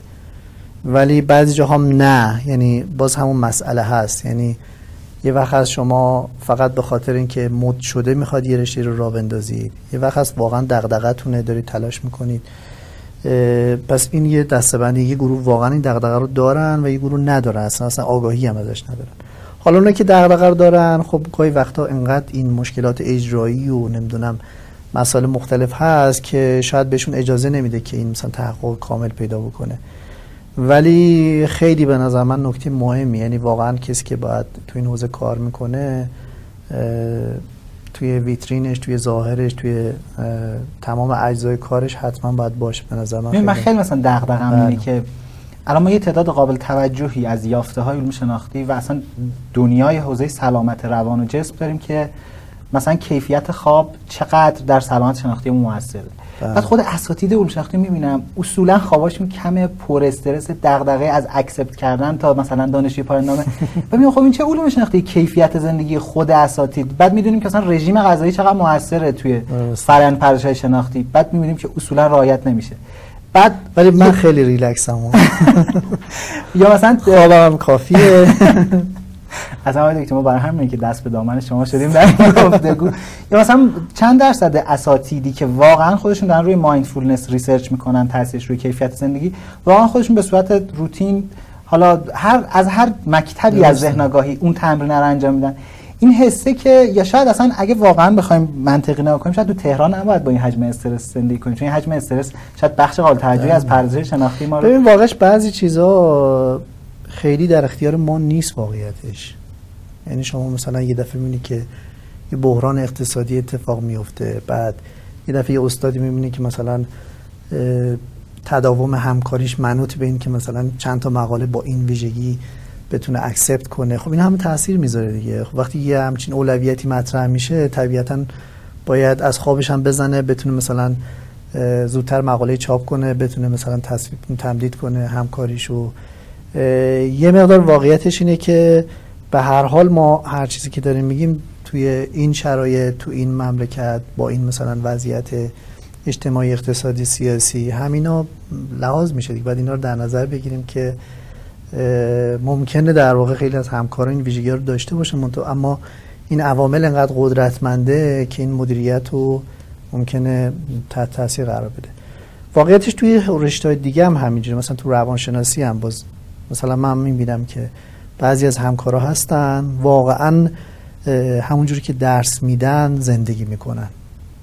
برای خود من خیلی جذاب ولی خیلی هم می‌بینم نه اصلا اینجوری نیست. خب این یه مقدار مثلا به تفاوت فردی برمیگرده و فقط محدود به حوزه ما نیست مثلا توی حوزه دیگه هم هست. ولی یه بخشش که خب مثلا نقد درستیه و باید حتما کسی که تو این حوزه کار می‌کنه خودش همین من چرا این سوال پرسیدم دکتر چون ما به عنوان آدمی که الان فعلا داریم این دغدغه رو که علم رو ترویج کنیم احتمالا ما اپیزود 45 با سینا شفیزاده که ورودی ما بود. توی پژوهشکده رشته روانشناسی شناختی قبل از اینکه بره ایتالیا برای دکتریش درباره تجربه اینکه علوم شناختی خوند و توی بازار بله. کار به عنوان data scientist کار می‌کرد شروع کردیم صحبت کردیم نسبت اینا رو. بعد بزرگترین تاکیدش این بود که علوم شناختی برای من در سبک زندگی من تفاوت ایجاد کرد. من به عنوان آدم متعصب وقتی مثلا با فرایندهای سوگیری آشنا شدم خیلی از تعصبای خودم کم شد. یه جاهایی اصلا تو سر کار ترجیح دادم یه جایی اظهار نظر نکنم. چون می‌دونستم متعصبم نمی‌تونم تعصبم جلوشو بگیرم. ما توی اپیزود صفر برینکست گفتیم ما هدفمون اینه که احتمالا ما وقتی با این فرایندها آشنا میشیم هر کدوم در جایگاه خودمون به عنوان یک پدر به عنوان یک معلم به عنوان یک قاضی به عنوان یک مدیر احتمالا یه جاهایی شک می‌کنیم از اون قاطعیت کم میشه و سعی می‌کنیم از نظرگاه های دیگه هم به پدیده های مختلف نگاه کنیم. از تصمیم گیری هامون تا برنامه ریزی هامون و حوزه های مختلف.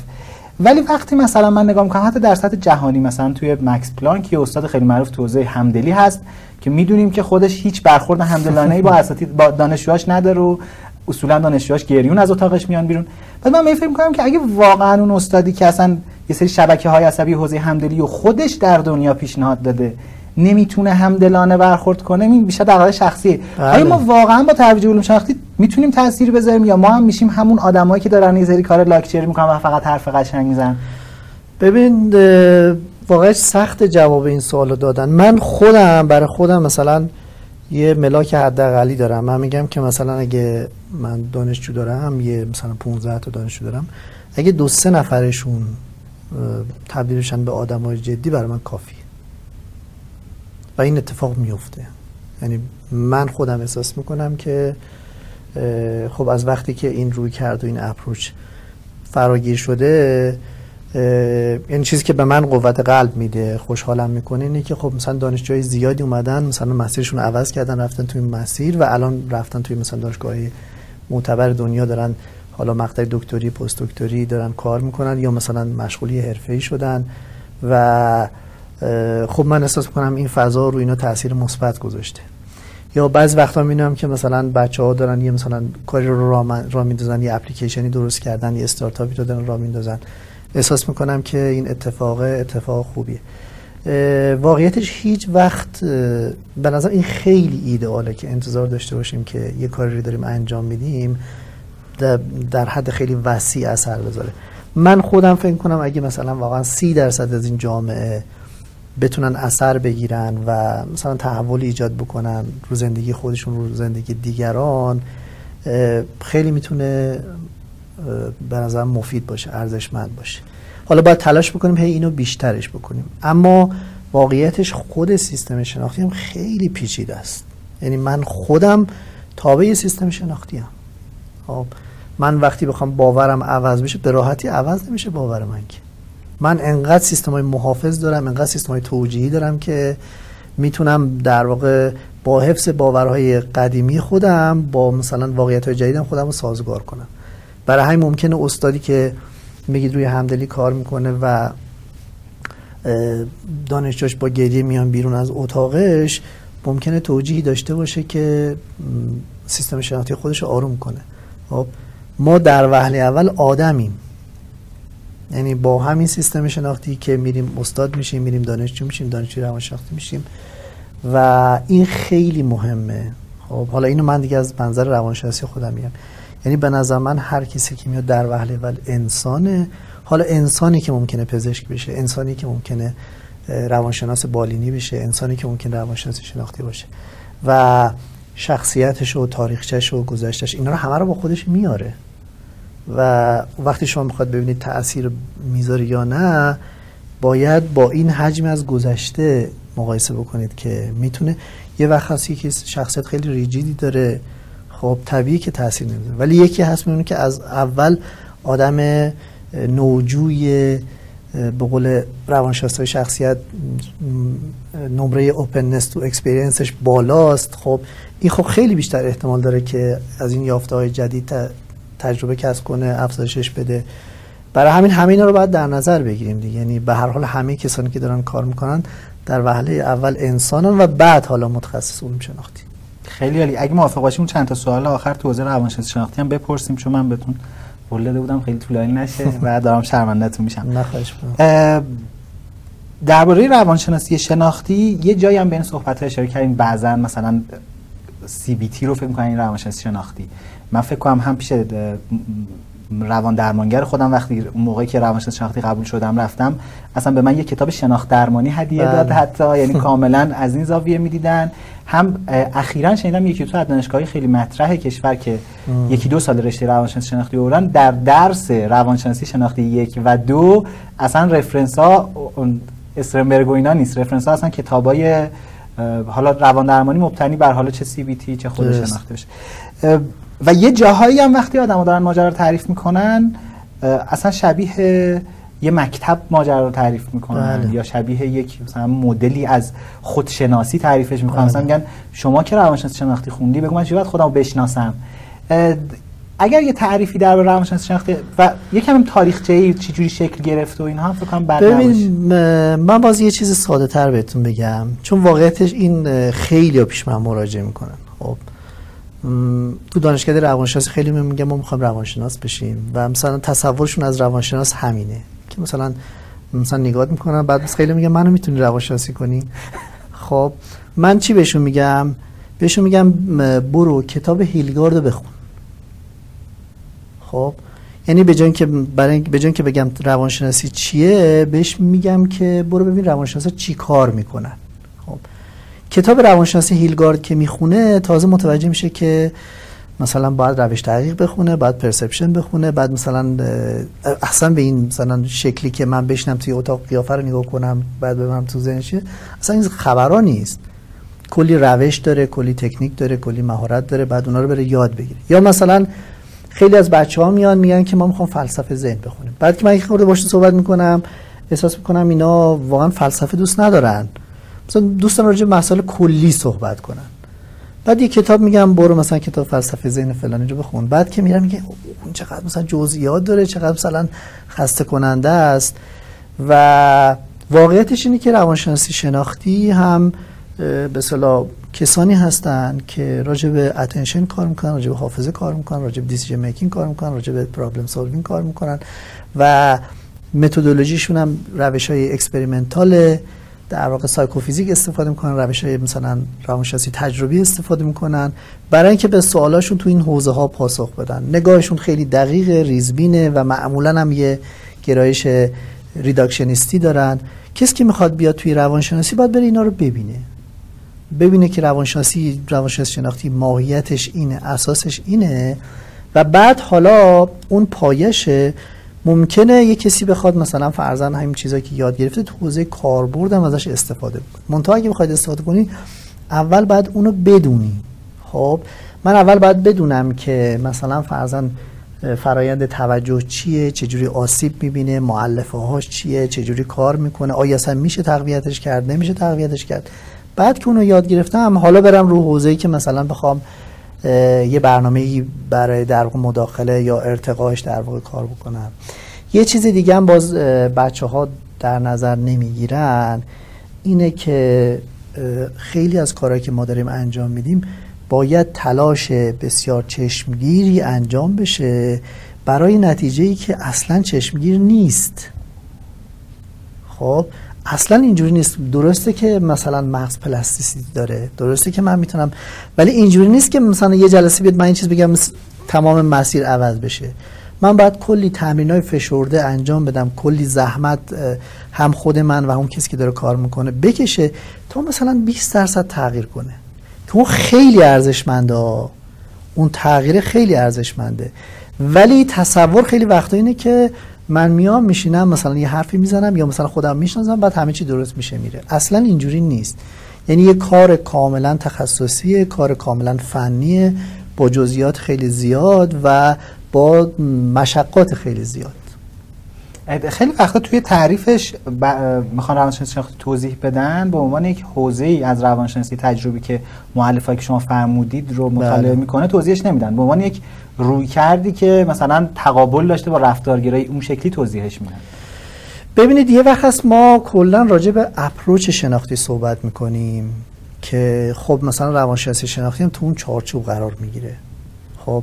و اونو دیگه باید شما تاریخچه ای نگاه بکنید که خب طبیعتا یکی از اتفاقایی هم که افتاده این بوده که به اصطلاح توی تاریخ روانشناسی اون سیطره و تسلطی که رفتارگرایی بود و اون در واقع نفوذ ایدولوژیکی که داشتن یه خورده اون کنار زده شد. خب از این منظر می‌تونید بگید که در واقع در برابر اون مطرح شده. ولی از یه زاویه دیگه هم که نگاه بکنید اینه که حداقل تو حوزه روانشناسی کیا این کار کردن؟ خود روانشناسایی که رویکرد رفتاری داشتن یعنی شما خیلی از این بزرگانی که تو حوزه روانشناسی شناختی هستن کسانی هستن که توی آزمایشگاه رفتاری بزرگ شدن تربیت شدن و کار کردن و اتفاقا این نگاه جزئی نگر و نگاه در واقع مبتنی بر داده های عینیشون متدولوژیشون خیلی در واقع برگرفته از اون رویکرد رفتاری و یه جور می‌تونیم بگیم که یه تحول در اون خانوادگی که اتفاق افتاده یه نسلی از چون مثلا اونی که روانکاوی کار می‌کرده که کارش داره انجام میده یعنی همون اون مسیر رفته داره ادامه میده.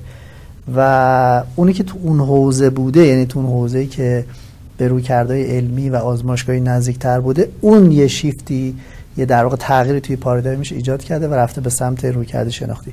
بنابراین می‌تونه بگیم که روانشناس شناختی کسانی هستن که این موضوعات رو دارن بررسی می‌کنن و رویکردشون هم نزدیک به رویکرد چیه؟ رویکرد کلی حاکم بر علوم شناختیه منتها شما وقتی تخصصت میشه روانشناسی شناختی طبیعتا مثلا اون جزئیاتی که توی حوزه مثلا محاسباتی هست شما با اون میزان در واقع از اون مدل کامپیوتیشنال استفاده نمی‌کنید یا شما هم در واقع به عنوان روانشناس شناختی شواهد عصب شناختی رو بررسی می‌کنید.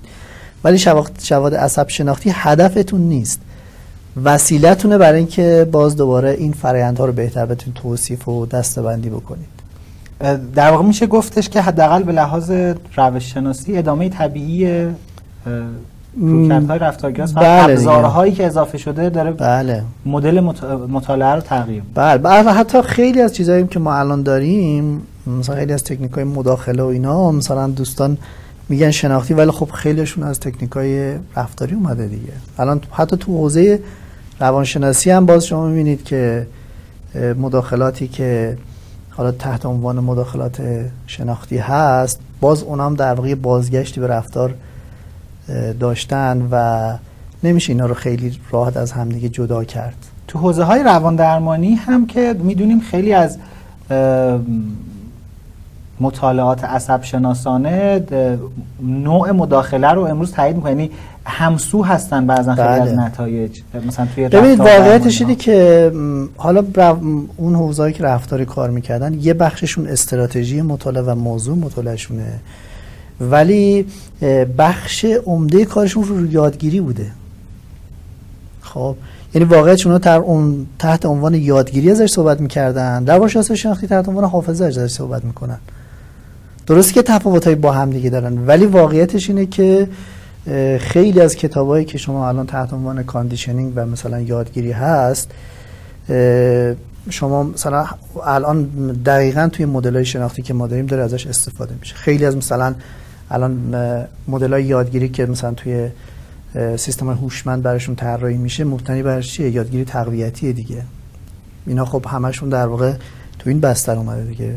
من به نظرم به این خاطر که اونا تمرکزشون روی یادگیری بوده و روششون خیلی در واقع تاکید داشته روی روش های علمی و آزمایشگاهی در واقع می‌تونه بگیم ادامه اون جریان بوده. منتها اون پافشاریشون که یه مقدار غیر طبیعی بود رو اینکه فقط باید رفتار قابل مشاهده بررسی بشه و به نقش مثلا پردازش درونی اهمیتی نمی‌دادن خب از اون زاویه واقعا تحول مهمیه.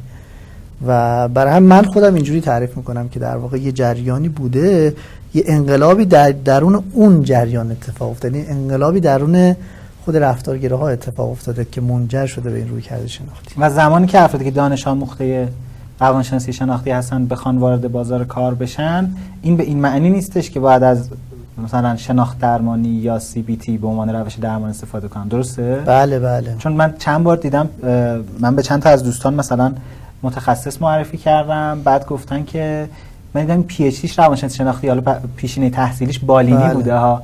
و میگم خب یعنی چی؟ میگه آخه من قبلا مقاله خوندم که اصلا شناخت درمانی اثر بخشش پایینه. میگم اصلا شناخت درمانی فرق داره با اون. نمی‌دونم حالا توی زبانهای دیگه این مشکل ببینید نه اینکه بگیم اینا دنیاهای کاملا متفاوتن. خب خیلی به هم نزدیکن. شما می‌تونید رو به هم دیگه ترجمه کنید. ولی واقعا مثلا دو تا مسیر کاملا متفاوت بود. اون مثلا شما بیک و الیس و نمی‌دونم مثلا از اون فضاها اومدن و شما اینجا میگم خواستگاش کلا مثلا کاری بودی که تو حوزه پردازش خبر و اینا اتفاق افتاده. منتها یه جایی اینا به هم می‌رسن. خب الان من مثلا فرزن دارم راجع به حافظه اتوبایوگرافیکال یا حافظه مثلا زندگی نامی یا سرگذشتی بررسی می‌کنم. خب به عنوان روانشناس شناختی.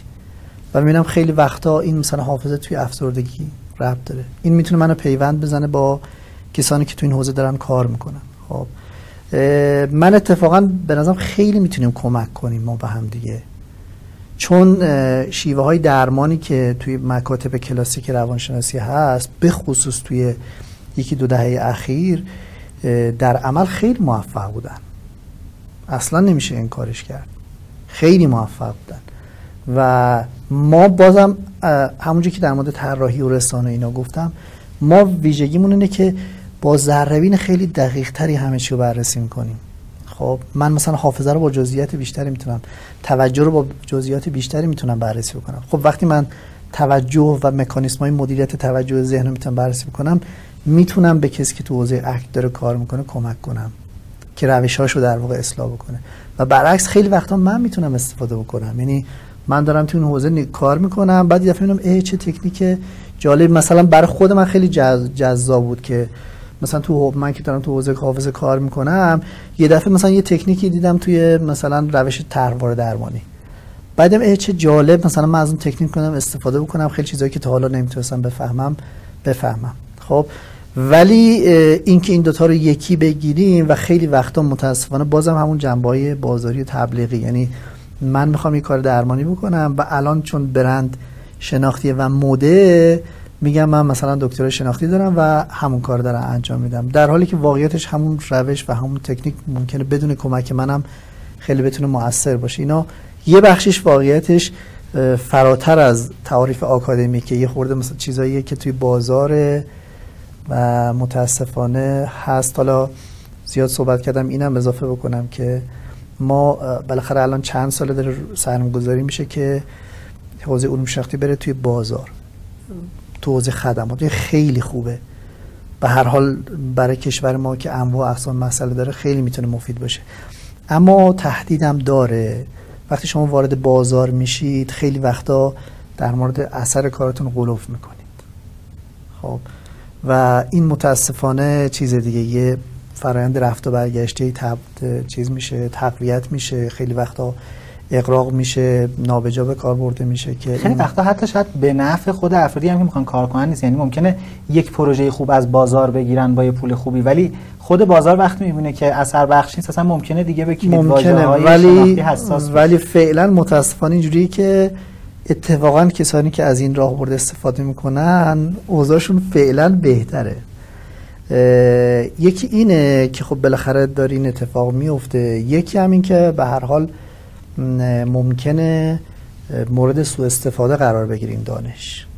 خب این این به خیلی جدی. بر خود من دغدغه از چند سال دارم فکر می‌کنم. مثلا فرزن من وقتی دارم تو حوزه رسانه کار می‌کنم خب مثلا فرزن یکی یاد می‌گیره که می‌دونه که مثلا پردازش هیوریستیک چجوریه. بعد میگه من اگه خبر رو توی زمان کوتاهی ارائه بدم اگه طرف فرصت مثلا تعمل نداشته باشه از این راه برده استفاده می‌کنه. من می‌تونم فریبش بدم تو خبرام مثلا بنویسم که این مثلا اون چیزی که مد نظر منو بگیرم خب حالا این مورد خیلی کوچولو حالا شما می‌تونید به تو حوزه مثلا نظامی تو حوزه نمی‌دونم حوزه های دیگه ای تو حوزه اقتصادی یعنی در واقع یه جوری که من از این دانش استفاده کنم برای استفاده و خیلی وقتم سوء استفاده از شهروندان اینم به نظرم یه خطر جدیه که شاید یه لاین دیگه که من خودم علاقه دارم و دوست دارم یه خود راش بندازم اینه که بریم به سمت شهروندا. یعنی مثلا به شهروندا کمک بکنیم که مثلا وقتی داره توی فضایی کار می‌کنه چطور توانایی خودش رو ارتقا بده؟ چطور خودش رو محافظت بکنه؟ از در واقع انواع محرک که توی دورورش هست و با طراحی می‌خواد اونو گرفتارش بکنه و ببره به سمت خودش. یعنی اینم باید حواسمون باشه که وقتی وارد مثلا از یه حدی کارایی میره بالاتر بالاخره ممکنه جاهای دیگه هم باشن که بخوان این استفاده رو بکنن. جلوش هم نمیشه گرفت و طبیعی هم هست تو انتخابات توی نمی‌دونم حالا نمونه هاییش هم برجسته توی کشور مثل آمریکا خیلی داریم دیگه. و خب طبیعی پولای زیادی هم روش میره و تقویت میشه. ولی این خطرات داره و ما باید حواسمون باشه که همون مقدار که به اون طرف توجه می‌کنیم به شهروندان توجه بکنیم. خیلی عالی. خیلی وقت این دغدغه های اخلاقی صرفا در حد نوشتن مثلا منشور اخلاقی neuromarketing باقی میمونه. اینکه بله. مخاطب هم باید اطلاعات داشته باشه. قابل توجه. اون توضیحی که دادی درباره هم افزا بودن حوزه های مختلف در برابر اینکه خیلی وقت اینا رو مقابل همدیگه تعریف می‌کنن. بله. منو ذهنم برد به سمت اپیزود 36 م که در خدمت جناب دکتر امیر حسین جلالی ندوشن بودیم. ایشون علیرغم اینکه روانپزشک هستن ولی چقدر معتقد بودن که از رویکردهای تحلیلی رویکردهای روانپزشکی چقدر می‌تونن استفاده کنن بله. و الان استفاده می‌کنن. این این نگاه هم افزا بودن و نظرم خیلی بله. کمک کننده باشه و اتفاقا ایشون هم معتقد بودن دعواها همش دعواهای سنفیه بله. اتفاقا دعواها دعواهای آکادمیک و روی کردی نیست اما چون الان بحث سنف هم شد الان بچه‌ای که روانشناسی شناختی بخونن و بهزیستی یا نظام روانشناسی به رسمیت میشونه برای اینکه بخوان فعالیت بله. حرفه‌ای انجام بدن ما توی سازمان نظام ر... بهزیستی رو نمی‌دونم ولی ما تو سازمان نظام روانشناسی کمیسیون روانشناسی شناختی داریم که بچه‌هایی که بخوان تو این حوزه هر نوع فعالیت خدماتی انجام بدن اون کمیسیون بهشون مجوز میده. خب حالا اون مجوز بستگی به نوع کارش داره دیگه و یه چند سالی کمیسیون داره کار می‌کنه و یه تعداد قابل توجه هم مجوز داده شده. پیشینه تحصیلیشون هم مهمه. مثلا یه چیزی هست ببینید یه قواعدی داره که مال خود سازمان نظامه. خب ربطی به کمیسیون نداره. شما مثلا می‌خواد بالاخره وقتی می‌خواد مجوز روانشناسی بگیرید باید زمین روانشناسی داشته باشید. حالا ما رفتیم اونجا گفتیم مثلا علوم شناختی رشته مثل روانشناسی شناختی توانبخشی شناختی اینا هم روانشناسی محسوب میشن. با این توصیف کسی اگه دو تا مقطع خونده باشه حالا چه ارشد چه دکتری چه کارشناسی و ارشد مشمول اون قانون سازمان نظام روانشناسی میشه. مرحله بعدیش که دیگه وظیفه کمیسیون هست ما باید صلاحیت حرفه رو بررسی بکنیم که آیا اون فردی که داره کار می‌کنه تو هیته عمل واقعا مهارت های لازم برای ارائه خدمات داره. آیا به اخلاقی شخصیت مناسبی داره یا نه؟ که خب اونا رو دیگه تو کمیسیون بررسی میشه و یه تعدادی هم تا حالا مجوز داده شده و اگه مواردی هم مثلا نیاز به کمک داشته باشن مثلا بهشون توصیه میشه که برین دوره ها رو بگذارونید تقویت کنید. نگاه اینه که بعد اون مجوز از جنس دایر کردن یک مرکز ارائه خدمات روانشناختی یا نه خودشون به عنوان ببین اینا قانون داره. مثل تمامش شبیه قوانین که سازمان نظام داره. خب؟ یعنی شما الان هر کسی نمی‌تونه بره مجوز مرکز بگیره که. اون کمیسیون تشخیص میده که ایشون الان می‌تونه مثلا فرزن در یه مرکزی یا در زیر نظر یه نفر یا به صورت مستقل فعالیت بکنه. خب ما هم همینجوری میدیم. تابع قوانین تابع قوانین مثلا فرزن یکی تو حوزه توانبخشی اعتیاد کار کرده ما بهش میگیم تو همین حوزه بهت مجوز میدیم. حالا اینکه تو عمل میره چیکار می‌کنه دیگه؟ اون یه ماجرا دیگه است. ولی کاری که ما می‌تونیم انجام بدیم یعنی که ما در واقع سازوکار دادن مجوز رو فراهم کردیم و معمولا هم نگاه مثبته برای اینکه در واقع بتونن به اصطلاح تقویت بشن. حالا اونایی که داشته باشن که داده میشه اونایی که نداشته باشن میگن برو مثلا تو کمیسیون بهشون میگی که برید این مهارت ها رو مثلا کسب کنید دوباره بیاید. که تعداد این افراد بتونه زیاد بشه و بتونن خدمات رو تو جامعه ارائه بدن. خیلی ممنون. ما واقعا آقای دکتر چاره ای نداشتیم که اینقدر زمان شما رو بگیریم و فکر می‌کنم واقعا تنها کسی که این حجم از اطلاعات و تجربه داره شما بودین که مزاحمتون بشیم من به عنوان آخرین بخش توی حوزه تخصصی شما مرتبط با شناخت اجتماعی افرادی که کتابتون رو خوندن اصولا از این جنس سوال زیاد می‌پرسن که به نظر می‌رسه پس این سیره داره میره به سمت مفاهیمی که بیشتر اجتماعی ان منتها خب یه سوال خیلی پرتکرار این که شناخت اجتماعی با روانشناسی اجتماعی با هم چه نسبتی داره؟ بله. ببینید اینجوری من می‌تونم بگم که شناخت اجتماعی تلفیق روانشناسی اجتماعی هست با علوم شناختی. خب؟ شما خود روانشناس اجتماعی هم که بررسی می‌کنید کاراشونو اصلا یه سرفصل خیلی مهم داشتن تحت عنوان social cognition به عنوان یکی از اصلا مباحثشون بود. و اونجا مثلا مباحث مثل attitude و نگرش و نمی‌دونم اینا یا social perception و اینا رو همه رو می آوردن توی یک category شناخت اجتماعی. بنابراین اونا در واقع اصلا روانشناسی اجتماعی هم جزو اولین کسایی بودن تو روانشناسی که گرایش شناختی داشتن نگاه شناختی داشتن. برای همین خیلی در واقع پایه های اصلی چیزی که ما داریم تحت عنوان شناخت اجتماعی کار می‌کنیم از اونجا گرفته شده. ولی حالا شناختی ها مثلا یه ویژگی هایی دارن توی کارشون که اونا رو متمایز می‌کنه تفاوت بنیادی ندارن. کتاب شناخت اجتماعی فیسک اگه اون, اون یه کتابی داره کتاب مرجعی در واقع تو این حوزه. اونجا یه جوری مشخص می‌کنه که مثلا کسانی که تو حوزه social cognition هستن با بقیه چه تفاوتی دارن؟ یکیش همین ماهیت بین رشته مثلا کسانی که تو حوزه شناختی کار می‌کنن social cognition و معمولا با چند تا تخصص کار می‌کنن. یعنی روش های مختلف استفاده می‌کنن از روش های computational نه روش های neuroscience. خیلی در واقع باز اون ذره که گفتم خیلی این تو مثلا کارهایی که این افراد انجام میدن خیلی برجسته تره. مثلا شما نگاه می‌کنید مثلا نقش working memory توی مثلا social perception چیه. بعد خیلی ریز میشن تو این در واقع فرایندهای شناختی که زیر مجموع این کارا هست توی مثلا روانشناسی. اجتماعی اینه یه خورده ممکنه در واقع کم رنگ تر باشه. و همینطور مثلا استفاده از روش های neuroimaging و اینها می‌تونم اینجوری بگم که یه جوری در واقع اونم ادامه روانشناسی اجتماعی با اضافه شدن نگاه مدل ها و فناوری شناختی. خیلی ممنونم ازتون. خیلی لطف کردین. باعث سلامت باشین. خواهش کنم امیدوارم که مفید بوده باشه. بزرگوارید عالی بود. ممنونم ازتون.